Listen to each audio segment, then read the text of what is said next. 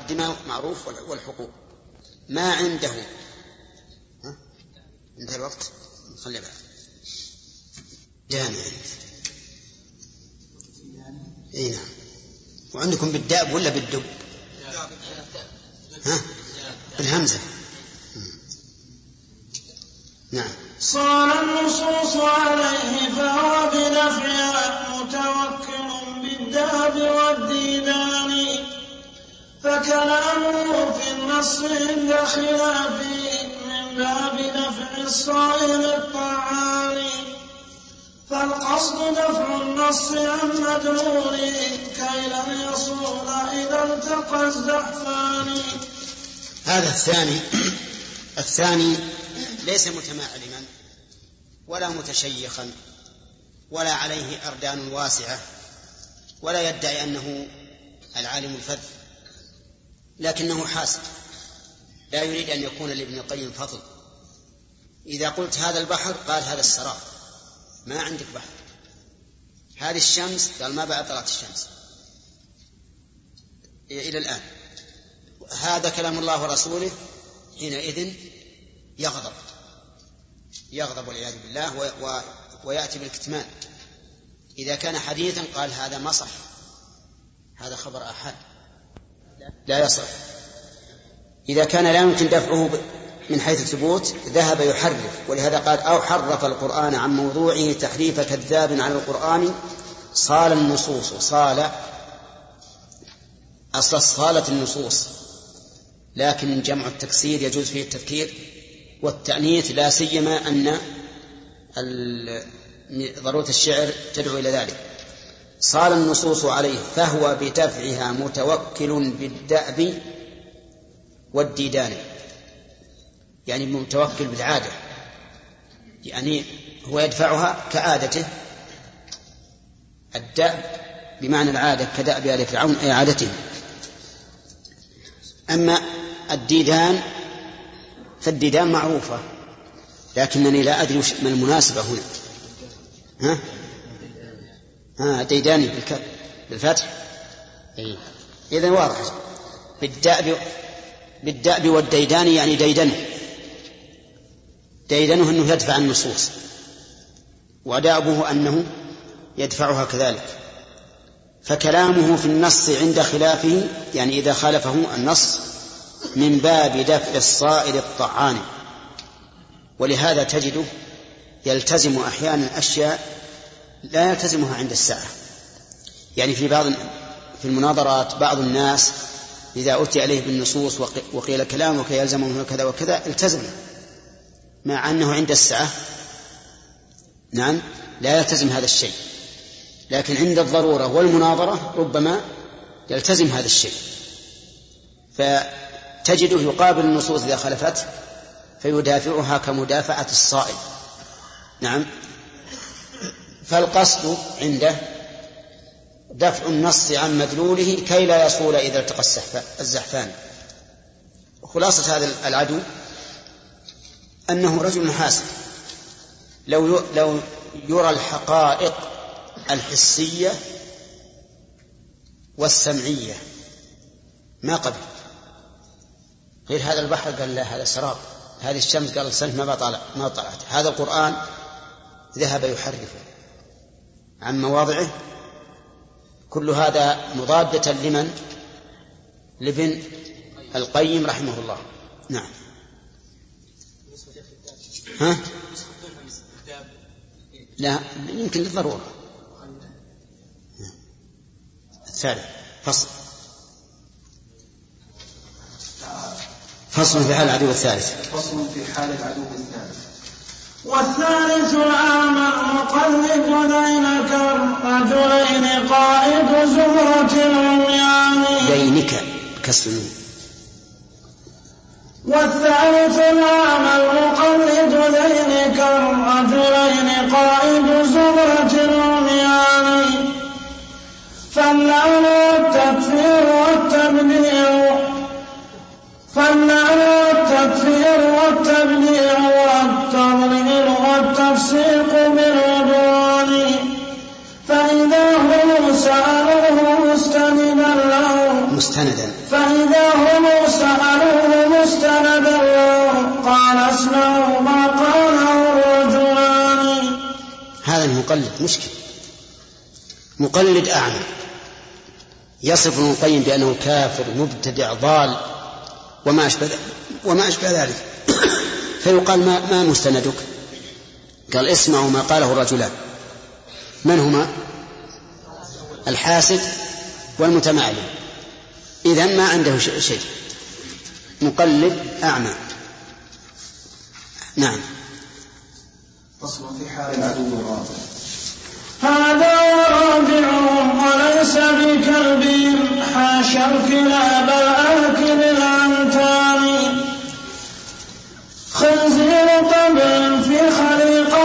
ناطق متصوف بالكذب والبهتان. كالكلب يتبعهم يمشمش كالكلب يتبعهم يمشمش. كالكلب يتبعهم يمشمش عدوا يرمونا والقوم للرحمن يتفكهون. تفكرون بها رخيص سرا ميتا بأرض ولا أثنان هو فضلة في الناس لا ولا دين ولا تنكير ذي سلطان فإذا رأى شرا تحرك يبتغي ذكرا كمثل تحرك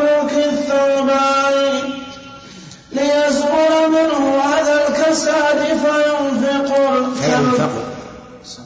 فينفق ليزول منه هذا الكساد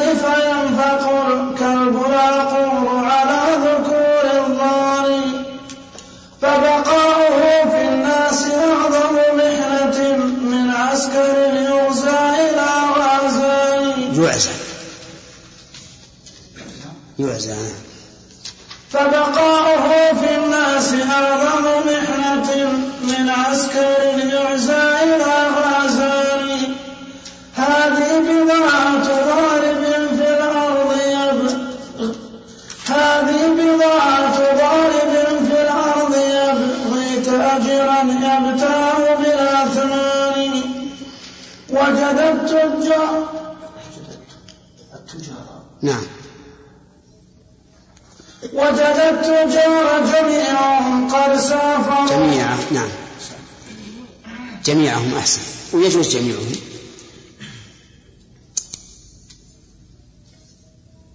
وجد التجار جميعا قد سافروا عن هذه البلدان والأوطان.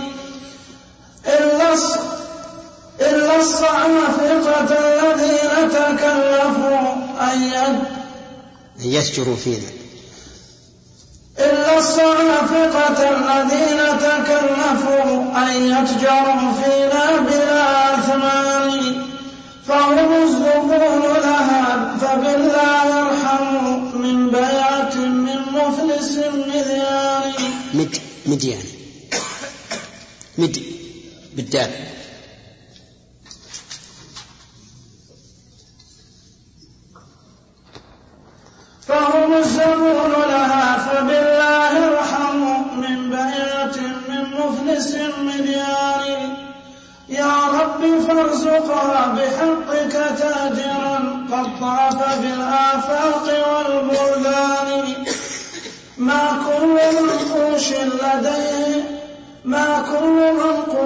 لديه أصفر أصفر أصفر ما كل منقوش لديه أصفر ذهبا يراه خالص العقيان وكذا الزجاج ودرة الغواصب تمييز ما إنهما مثلان.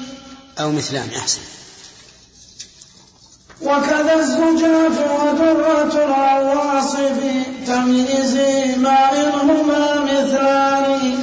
يقول المؤلف رحمه الله فصل في حال العدو الرابع هذا ورابعهم وليس بكلبهم. حاشا الكلاب الآكل الأنتان. يشير إلى قوله تعالى ويقولون ثلاثة سيقولون ثلاثة رابعهم كلبهم. لكن يقول هذا ما هو كلب. الكلاب تنزه عنه. حاشا الكلاب الآكل الأنتان. نعم.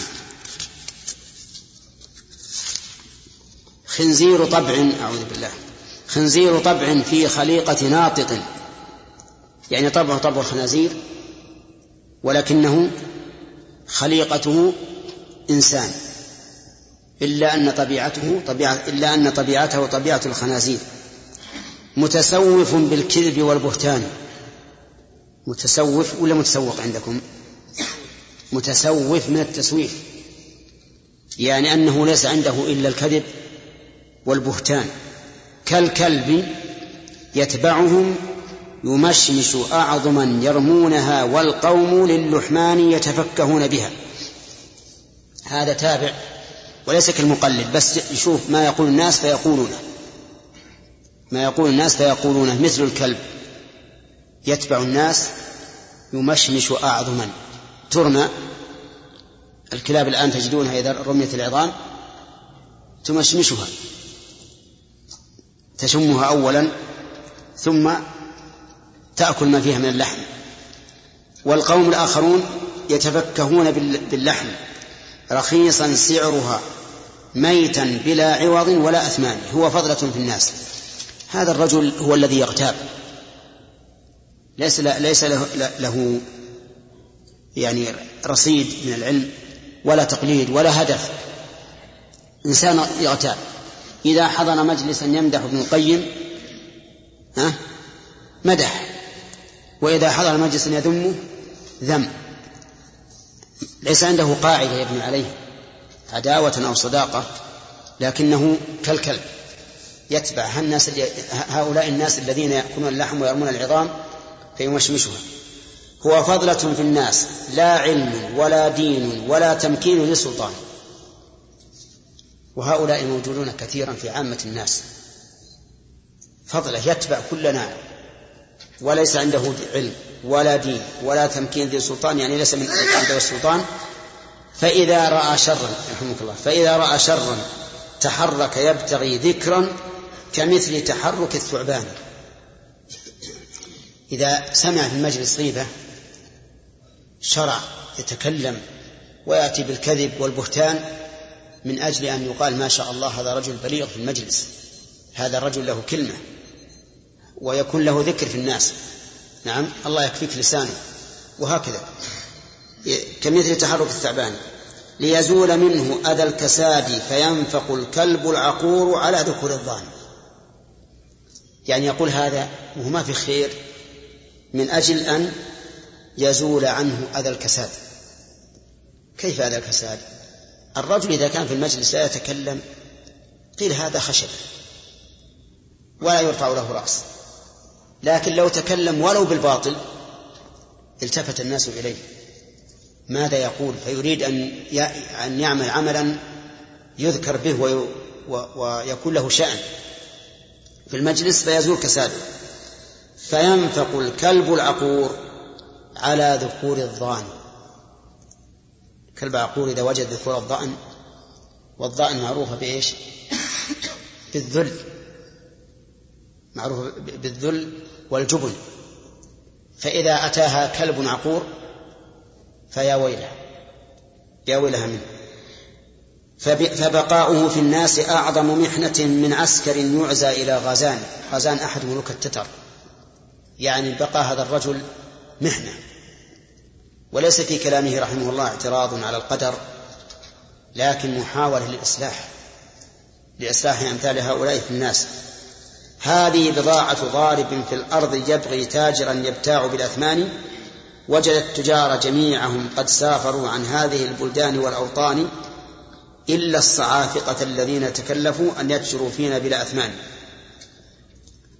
وبئست البضاعة أن يكون الإنسان يجد بس يجد من يغتاب الناس ليقع في أعراضهم تجد في كل مكان في كل مجلس يطلب من هذه من هذا دأبه إلا الصعافقة ما هي الصعافقة؟ ها؟ إيش؟ المفاليك بالكاف الصافقة المفاليس ها؟ شو؟ التجارة بلا رأس مال. فإذا اشترك التجار شيئا دخلوا معه. إلا الصعافقة الذين تكلفوا أن يكسروا فيها بلا أثمان يعني ما معهم فلوس فهم الزبون لها فبالله ارحموا من من من بيعة من مفلس مديان يعني كثير الديون. يعني كثير الديون. ثم قال يا رب فرزق رزق إيش؟ الظاهر إنه يريد المنظومة. يا رب فارزقها بحقك تاجرا قد طاف بالآفاق والبلدان. هنا بحقك توسل إلى الله سبحانه وتعالى بحقه. فما هو حقه حقه أن نعبده. حقه أن نعبده. والعبادة من فعل العباد. والتوسل بأفعال العباد ليس شرعيا. لأن فعل العباد لا ينفع العباد. لا ينفع إلا من فعله. ولكن يقال يا رب فارزقها بحقك أي الذي أوجبته على نفسك وهو ما قاله سبحانه وتعالى وقال ربكم ادعوني أستجب لكم. فكأن الحق الذي أوجبه الله على نفسه هو, هو إجابة الدعاء. فالمؤلف يدعو الله ويسأله بحقه عز وجل وهو إجابة الداعي أن يرزقها تاجرا قد طاف بالآفاق والبلدان ولكنه تاجر ذو خبرة. ما كل منقوش لديه أصفر ذهبا لأنه يعرف الذهب من غيره. ذهبا يراه خالص العقيان وكذا الزجاج ودرة الغواص في تمييزه. أيهما أحسن؟ الزجاج المصنوع من الخزف أو درة الغواص؟ الثاني. فهي يميز بين الزجاجة وبين الدرة. ماء هما مثلان ماء هذه زائدة. تقدير ما هما مثلان. ابن مالك يقول إعمال ليس أعملت ما دون إن. هنا هل تعمل ولا أو لا تعمل؟ لا تعمل. ليش؟ لأن فيها إن ما إن هما مثلان. فهو كقول الشاعر بني غدانة ما إن أنتم ذهب ولا صريف ولكن أنتم الخزف.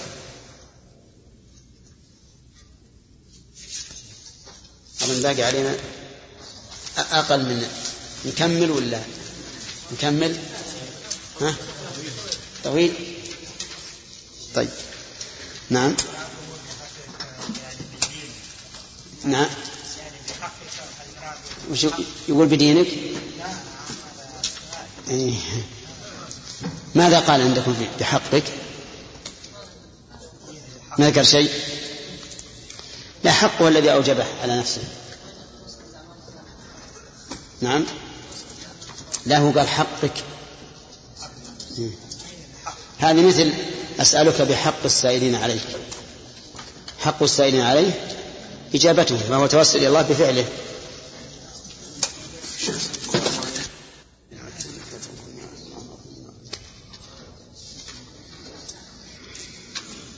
نعم.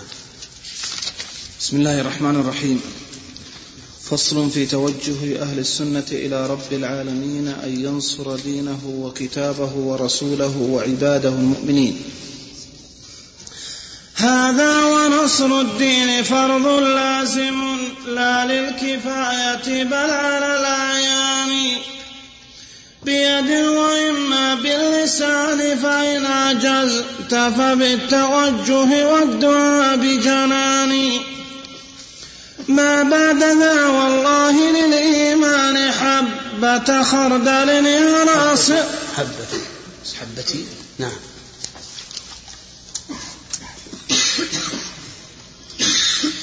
ما بعد ذا والله للإيمان حبة خردل. تقول حبتي؟ لا أنا قلت بالراحة. أنت قلتها بالنصب الأول.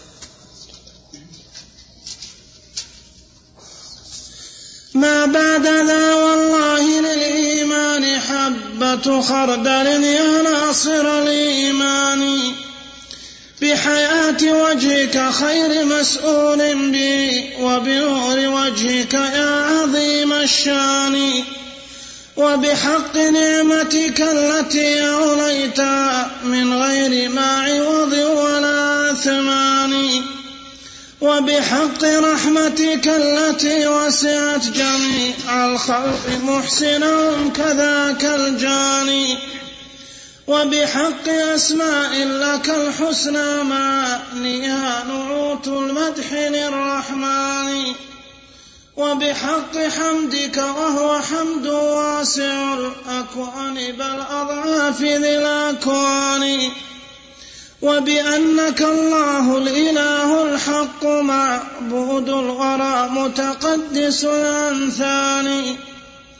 بل كل معبود سواك فباطن من دون عرشك للثرى التحتاني وبك المعاذ ولا ملاذ سواك أنت غياث كل ملدد لهفان.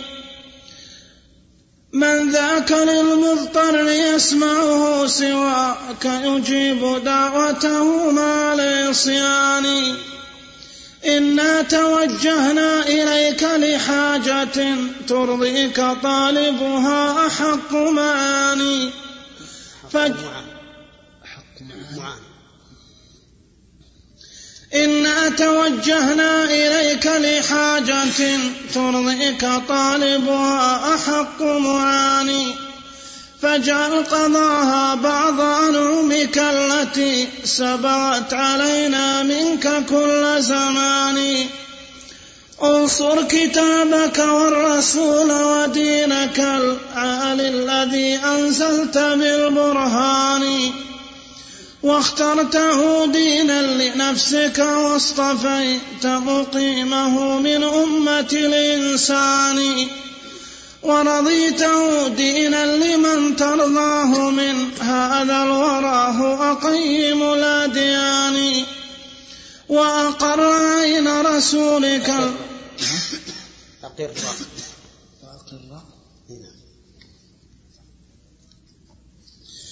وأقر عين رسولك المبعوث بالدين الحنيف بنصره المتداني. وانصره بالنصر العزيز كمثل ما قد كنت تنصره بكل زمان. يا رب وانصر خير حزبنا على حزب الضلال وعسكر الشيطان. يا رب واجعل شر حزبينا فدا لخيارهم ولعسكر القرآن. يا رب واجعل حزبك المنصور أهل تراحم وتواصل وتداني. يا رب وارحمهم من البدع التي قد أحدثت في الدين كل زمان. يا رب جنبهم طرائقها التي تفضي بسالكها إلى النيران. بسالكها. يا رب جنبهم طرائقها التي تفضي بسالكها إلى النيران. يا رب واهدهم بنور الوحي كي يصلوا إليك فيظفروا بجناني يا رب كن لهم وليا ناصرا واحفظهم من فتنة الفتان. وانصرهم يا رب بالحق الذي يا رب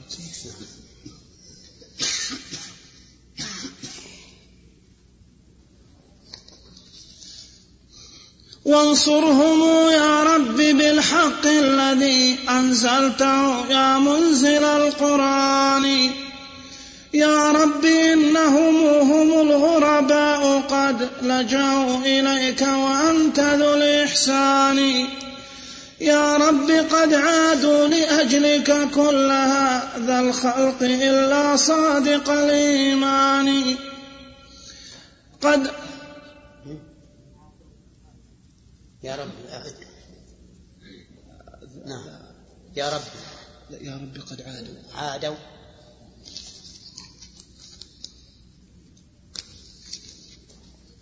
يا رب قد عادوا لأجلك كل هذا الخلق إلا صادق الإيمان.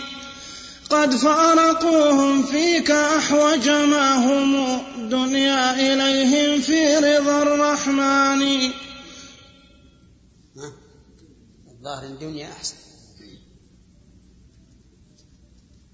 ورضوا ولايتك التي من نالها نال الأمان ونال كل أمان.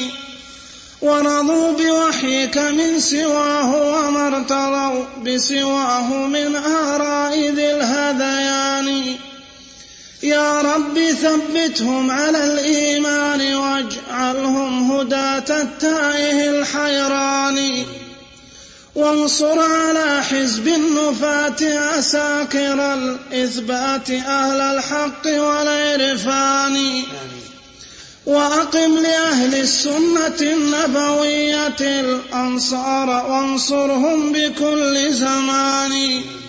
واجعلهم للمتقين أئمة وارزقهم صبرا مع الإيقان تهدئ بأمرك لا بما قد أحدثوا ودعوا إليه الناس بالعدوان وأعزهم بالحق وانصرهم به نصرا عزيزا أنت ذو السلطان واغفر ذنوبهم وأصلح شأنهم فلأنت أهل العفو والغفران ولك المحامد كلها حمدا كما يرضيك لا يفنى على الأزمان. ملء السماوات العلا والأرض والموجود بعد ومنتهى الإمكان. مما تشاء وراء ذلك كله حمدا بغير نهاية بزمان. وعلى رسولك أفضل الصلوات والتسليم منك وأكمل الرضوان. وعلى صحابته جميعا والأولى تبعوهم من بعد بالإحسان. جزاه الله خيرا. يقول المؤلف رحمه الله تعالى فصل في توجه أهل السنة إلى رب العالمين أن ينصر دينه وكتابه ورسوله وعباده المؤمنين. التوجه صرف الوجه إلى الشيء. المعنى أن أهل السنة يتوجهون إلى الله عز وجل بهذا الفصل أو بما تضمنه هذا الفصل. قال المؤلف هذا ونصر الدين فرض لازم لا للكفاية بل على الإعيان. الأعيان. يعني أن نصر الدين فرض على كل واحد من المسلمين أن ينصر الدين. ينصر الدين في نفسه وفي أهله وفي قومه وفي سائر المسلمين. ونصر الدين بالدفاع عنه والدعوة إليه والغيرة عليه والجهاد دونه بقدر ما يستطيع الإنسان من قوة حسب ما وجهه الله تعالى إليه من الحكمة والموعظة الحسنة والجدال بالتي هي أحسن. بيد وإما باللسان فإن عجزت فبالتوجه والدعاء بجنان يعني تنصره بيدك أو بلسانك أو بالدعاء. وهذه المراتب الثلاث هي التي قال فيها رسول الله صلى الله عليه وسلم من رأى منكم منكرا فليغيره بيده فإن لم يستطع فبلسانه فإن لم يستطع فبقلبه.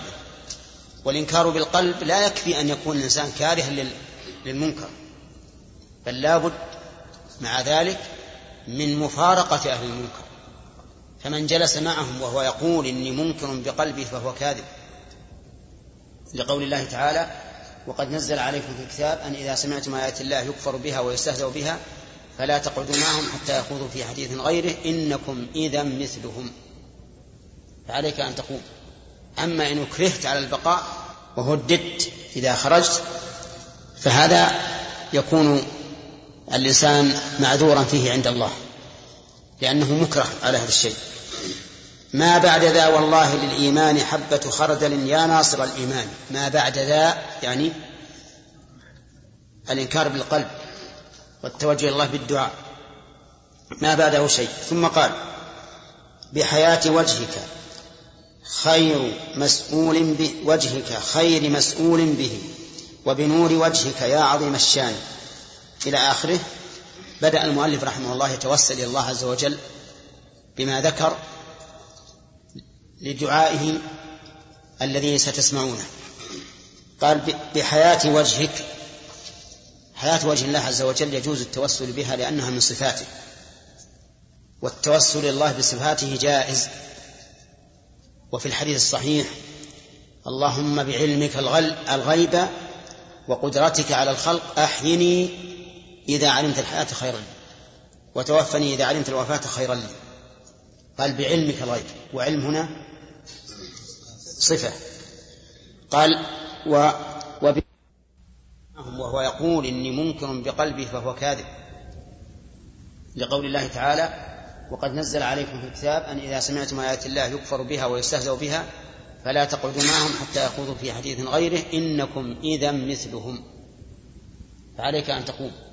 أما إن كرهت على البقاء وهددت إذا خرجت فهذا يكون الإنسان معذورا فيه عند الله لأنه مكره على هذا الشيء. ما بعد ذا والله للإيمان حبة خردل يا ناصر الإيمان. ما بعد ذا يعني الإنكار بالقلب والتوجه الله بالدعاء. ما بعده شيء. ثم قال بحياة وجهك. خير مسؤول بوجهك خير مسؤول به وبنور وجهك يا عظيم الشان. إلى آخره بدأ المؤلف رحمه الله يتوسل إلى الله عز وجل بما ذكر لدعائه الذي ستسمعونه.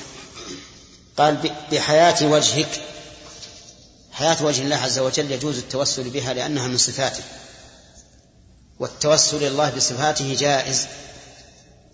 وفي الحديث الصحيح اللهم بعلمك الغيب وقدرتك على الخلق أحيني إذا علمت الحياة خيرا لي وتوفني إذا علمت الوفاة خيرا لي. قال بعلمك الغيب وعلم هنا صفة. قال و وبنور وجهك يا عظيم الشان. نعم نور وجه الله عز وجل. لو كشف الحجاب عن وجهه لأحرقت سبحات وجهه ما انتهى إليه بصره من خلقه. يعني لأحرقت سبحات أي بهاؤه وعظمته ونوره كل شيء. ما انتهى إليه بصره من خلقه وبصره ينتهي إلى كل شيء. لأحرقت كل شيء. ولكن الله تعالى احتجب عن عباده بحجب من النور حجب عظيمة. ولهذا لما قيل الرسول عليه الصلاة والسلام هل رأيت ربك؟ قال نور أن أراه. يعني أنه حال بيني وبينه أنوار عظيمة. حجب وبنور وجهك يا عظيم الشان. وبحق رحمتك التي وسعت جميع الخلق. ها؟ نعم قبل. وبحق نعمتك التي أوليتها من غير ما عوض ولا أثمان. حق النعمة هو الشكر. والشكر عمل صالح. والأعمال الصالحة يجوز للإنسان أن يتوسل بها. وقد قص علينا النبي صلى الله عليه وسلم قصة رجال ثلاثة وقعوا في هلكة وتوسلوا إلى الله بصالح أعمالهم وهم الذين انطبق عليهم الغار. فتوسل أحدهم إلى الله بالبر العظيم التام والثاني بالعفة التامة والثالث بالوفاء التام. توسلوا إلى الله حتى أزاح الله عنهم هذه الصخرة. وخرجوا. فالتوسل إلى الله بالعمل الصالح جائز. قال وبحق رحمتك التي وسعت جميع الخلق محسنهم جميع الخلق محسنهم كذاك الجانب.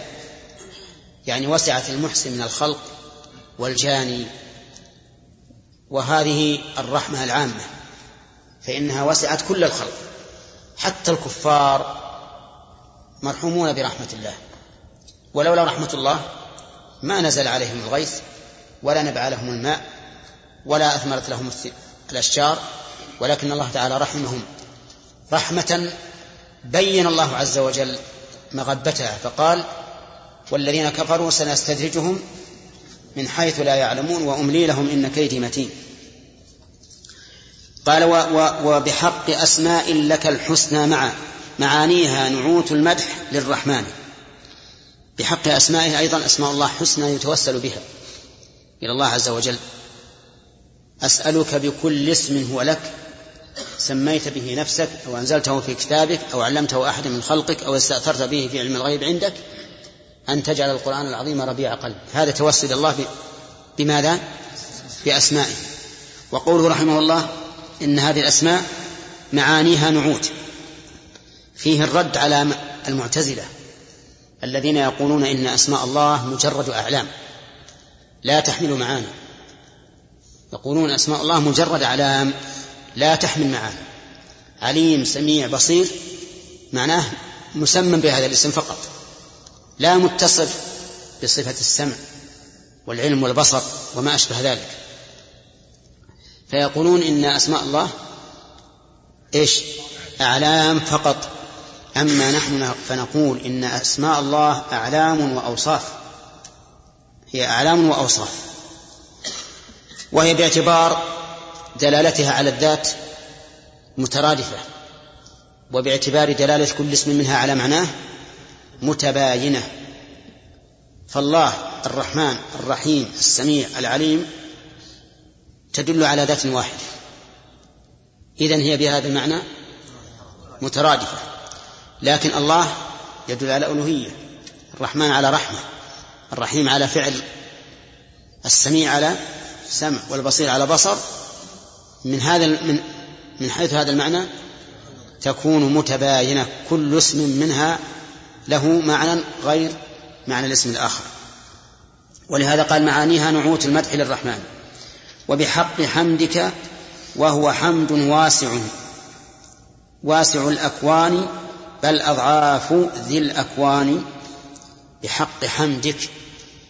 إن كان المراد بحمده حمد الناس إياه فإن حمدهم إياه من الأعمال الصالحة.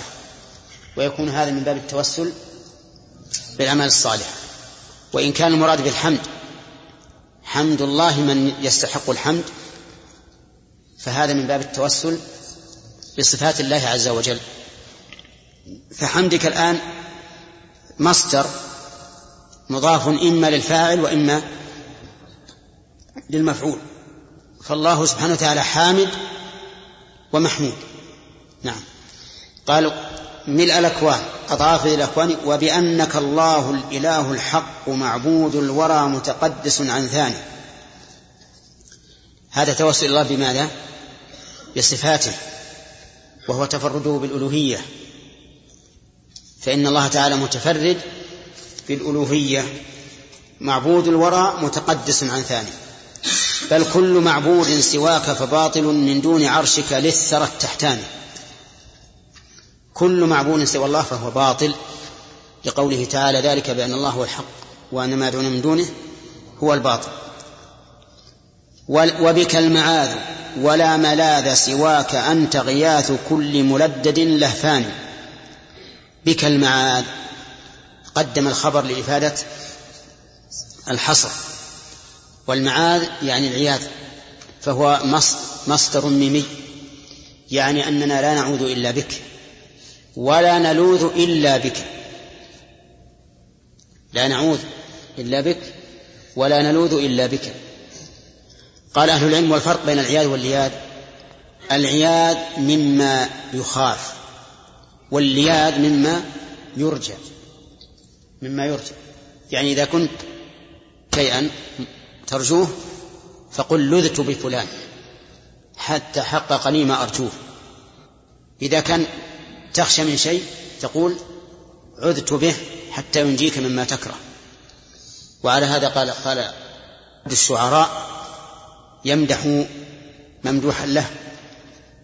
يقول يا من ألوذ به فيما أؤمله ومن أعوذ به مما أحاذره لا يجبر الناس عظما أنت كاسره ولا يهيطون عظما أنت جابره وهذا الوصف لا يكون لا يستحقه إلا الله عز وجل. المهم أنه قال يا من ألوذ به فيما أؤمله ومن أعوذ به مما أحاذره. نعم. وقول أنت غياث. يعني أنت الذي تغيث. والغوث إزالة الشدة. ومنه دعاؤنا اللهم أغثنا. أي أزل شدتنا. من ذاك للمضطر يسمعه سواك يجيب دعوته مع العصيان. المضطر يعني الذي ألجأته الضرورة إلى دعاء الله. فإن الله تعالى يجيب دعاءه. ولو كان عاصيا. لو كان عاصيا فإن الله يجيب دعاءه. نعم. لأن ضرورته جعلته يصدق في اللجوء إلى الله. فأجاب الله دعوته. وانظر إلى المشركين. إذا حصل لهم موج إذا غشهم موج كالظلل دعوا الله مخلصين له الدين. فلما نجاهم إلى البر أشركوا وهو يعلم أنهم سيشركون سبحانه وتعالى. يجيبهم وهو عالم أنهم سيشركون. لكن لماذا؟ لضرورتهم وصدق لجوئهم في تلك الحال. يجيبهم عز وجل لأنه أكرم الأكرمين وأرحم الراحمين. فيجيبهم مع علمه بعصيانهم ومع علمه أنهم سيرجعون إلى شركهم إذا نجوا. قال إنا توجهنا إليك لحاجة ترضيك ط... نعم. ترضيك. إنا توجهنا إليك لحاجة. ترضيك. طالبها أحق معاني. من هنا بدأ المؤلف بما يدعو به. فاجعل قضاها بعض أنعمك التي سبقت علينا منك كل زمان. ما هي الحاجة؟ قال انصر كتابك. والرسول ودينك العالي الذي أنزلت بالبرهان. هذه الحاجة التي لنا. وهذه يجب أن تكون حاجة لكل مسلم.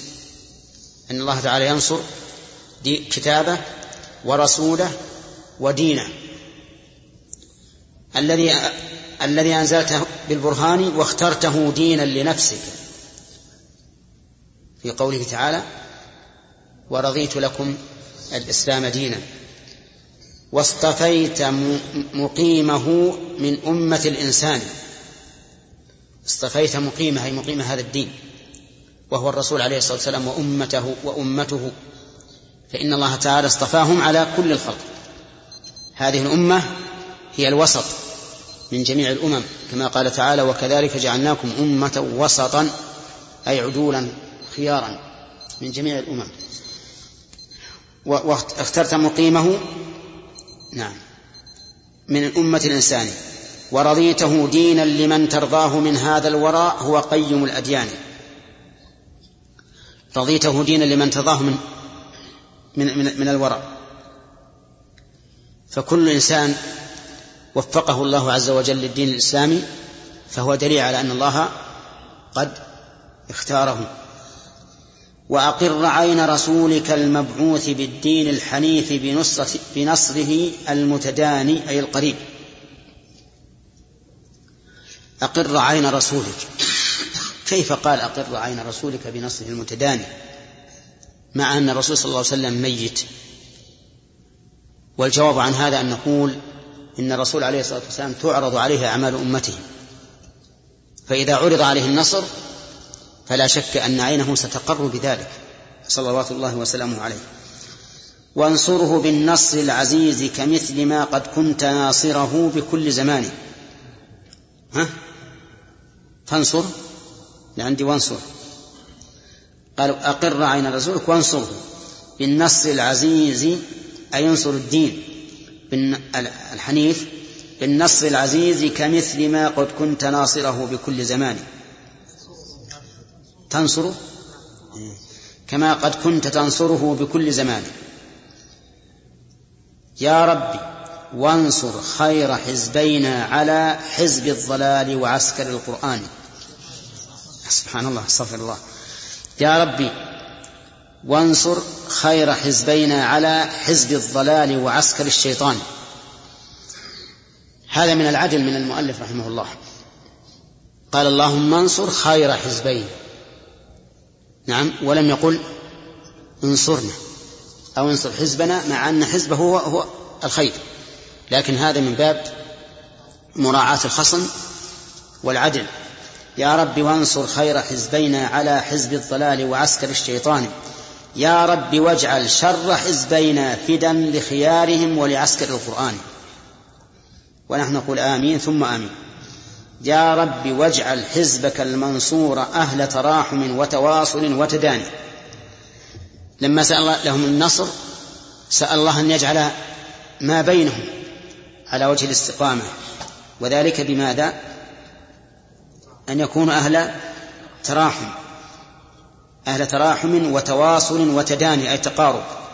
يا رب واحمهم من البدع التي قد أحدثت في الدين كل زمان. أنا عندي واحمهم اللي عندنا أحسن من الحماية. يا رب واحمهم من البدع التي قد أحدثت في الدين كل زمان. يا رب جنبهم طرائقها أي طرائق البدع التي تفضي بسالكها إلى النيران. يا رب واهدهم بنور الوحي كي يصلوا إليك فينظروا بجنا فيظفروا بجنان يا رب كن لهم وليا ناصرا واحفظهم من فتنة الفتان. وانصرهم يا رب بالحق الذي أنزلته يا منزل القرآن. يا رب إنهم هم الغرباء قد لجأوا إليك وأنت ذو الإحسان. يا رب إنهم هم الغرباء قد لجأوا إليك. هذا من باب التوسل بالحال. أن يتوسل الإنسان إلى الله بحاله.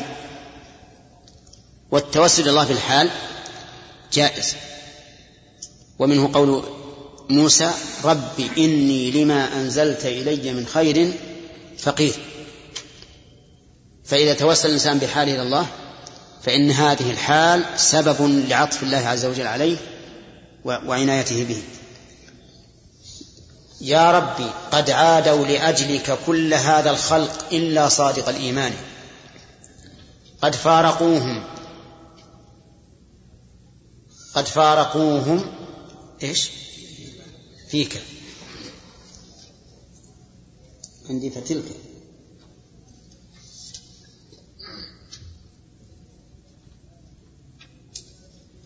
قد فارقوهم فيك أحوج ما هم دنيا إليهم في رضا الرحمن.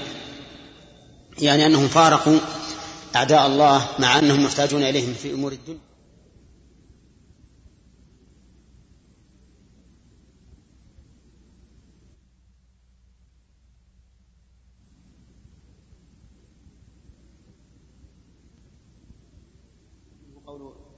موسى رب إني لما أنزلت إلي من خير فقير.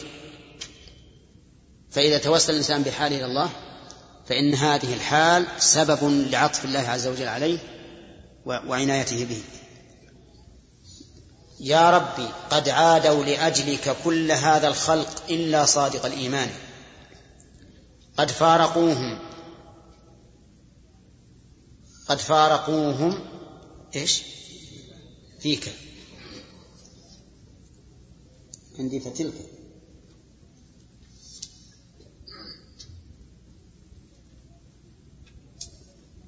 قد فارقوهم فيك أحوج ما هم دنيا إليهم في رضا الرحمن. يعني أنهم فارقوا أعداء الله مع أنهم محتاجون إليهم في أمور الدنيا لكن من أجل رضا الله عادوهم وفارقوهم. ورضوا ولايتك التي من نالها نال الأمان ونال كل أمان.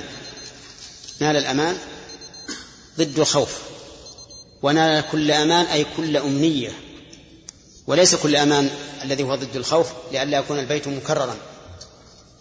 ورضوا بوحيك عن من سواه وما ارتضوا بسواه من آراء ذي الهذيان يعني صاروا يتحاكمون إلى الوحي لا إلى آراء الرجال. يا رب ثبتهم على الإيمان واجعلهم هداة التائه الحيران. وانصر على حزب النفاة عساكر الإثبات أهل الحق والعرفان. وأقم لأهل السنة النبوية الأنصار وانصرهم بكل زمان.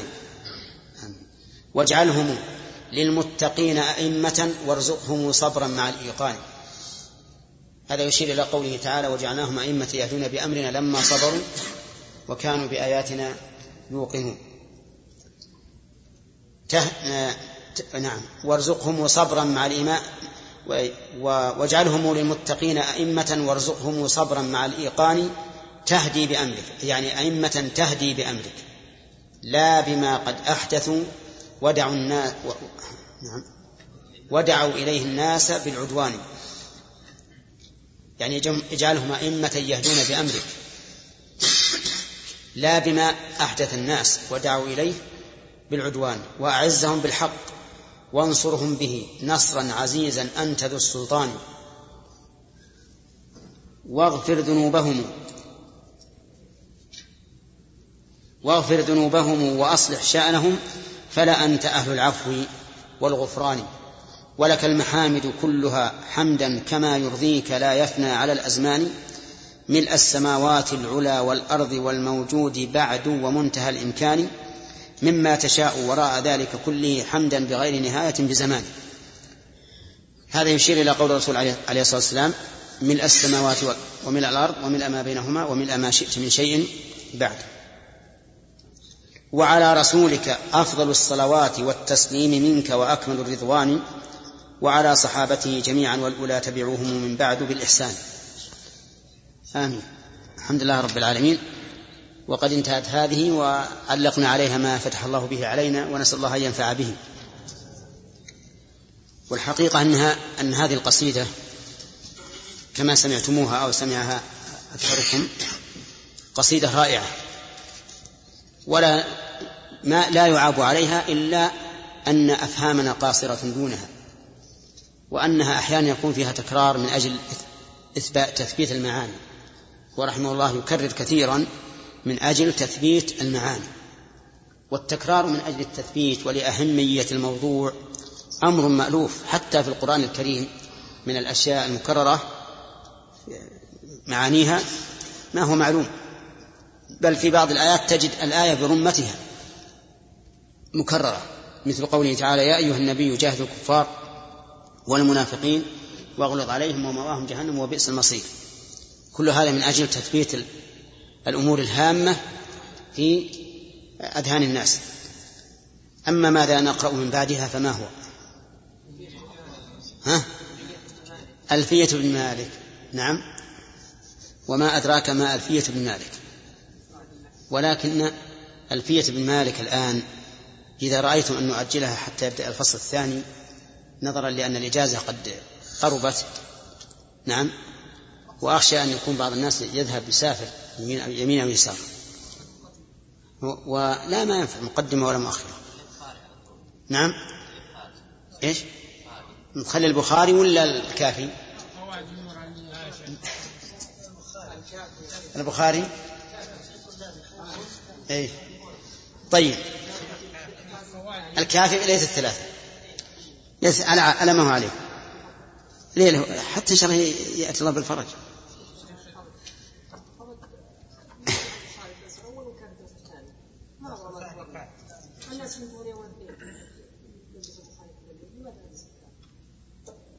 كيف؟ وش اللي عرفت بالأول فيه؟ إيه. صحيح. كان يبي يكون يوم الاثنين ينتهي الدراسة. نعم. ها؟ إيه.